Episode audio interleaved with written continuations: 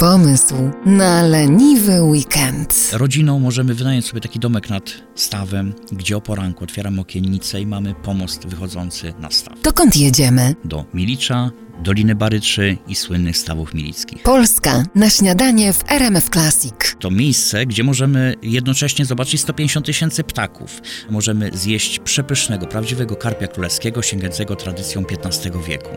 Stawy milickie są zarówno dla tych, którzy szukają ciszy, spokoju, także żeby popływać sobie w kajaku baryczą, ale przede wszystkim dla miłośników ptaków, dla ornitologów, dla amatorów podglądania dzikiej przyrody, która tam jest dosłownie na każdym kroku.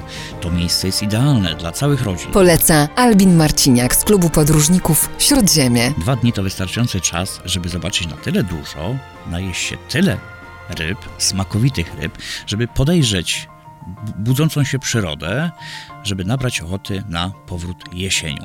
Jesienią, kiedy możemy zaobserwować słynne sejmiki ptactwa, zlatujące się z całej Polski, żeby wspólnie poćwiczyć odlot do ciepłych krajów.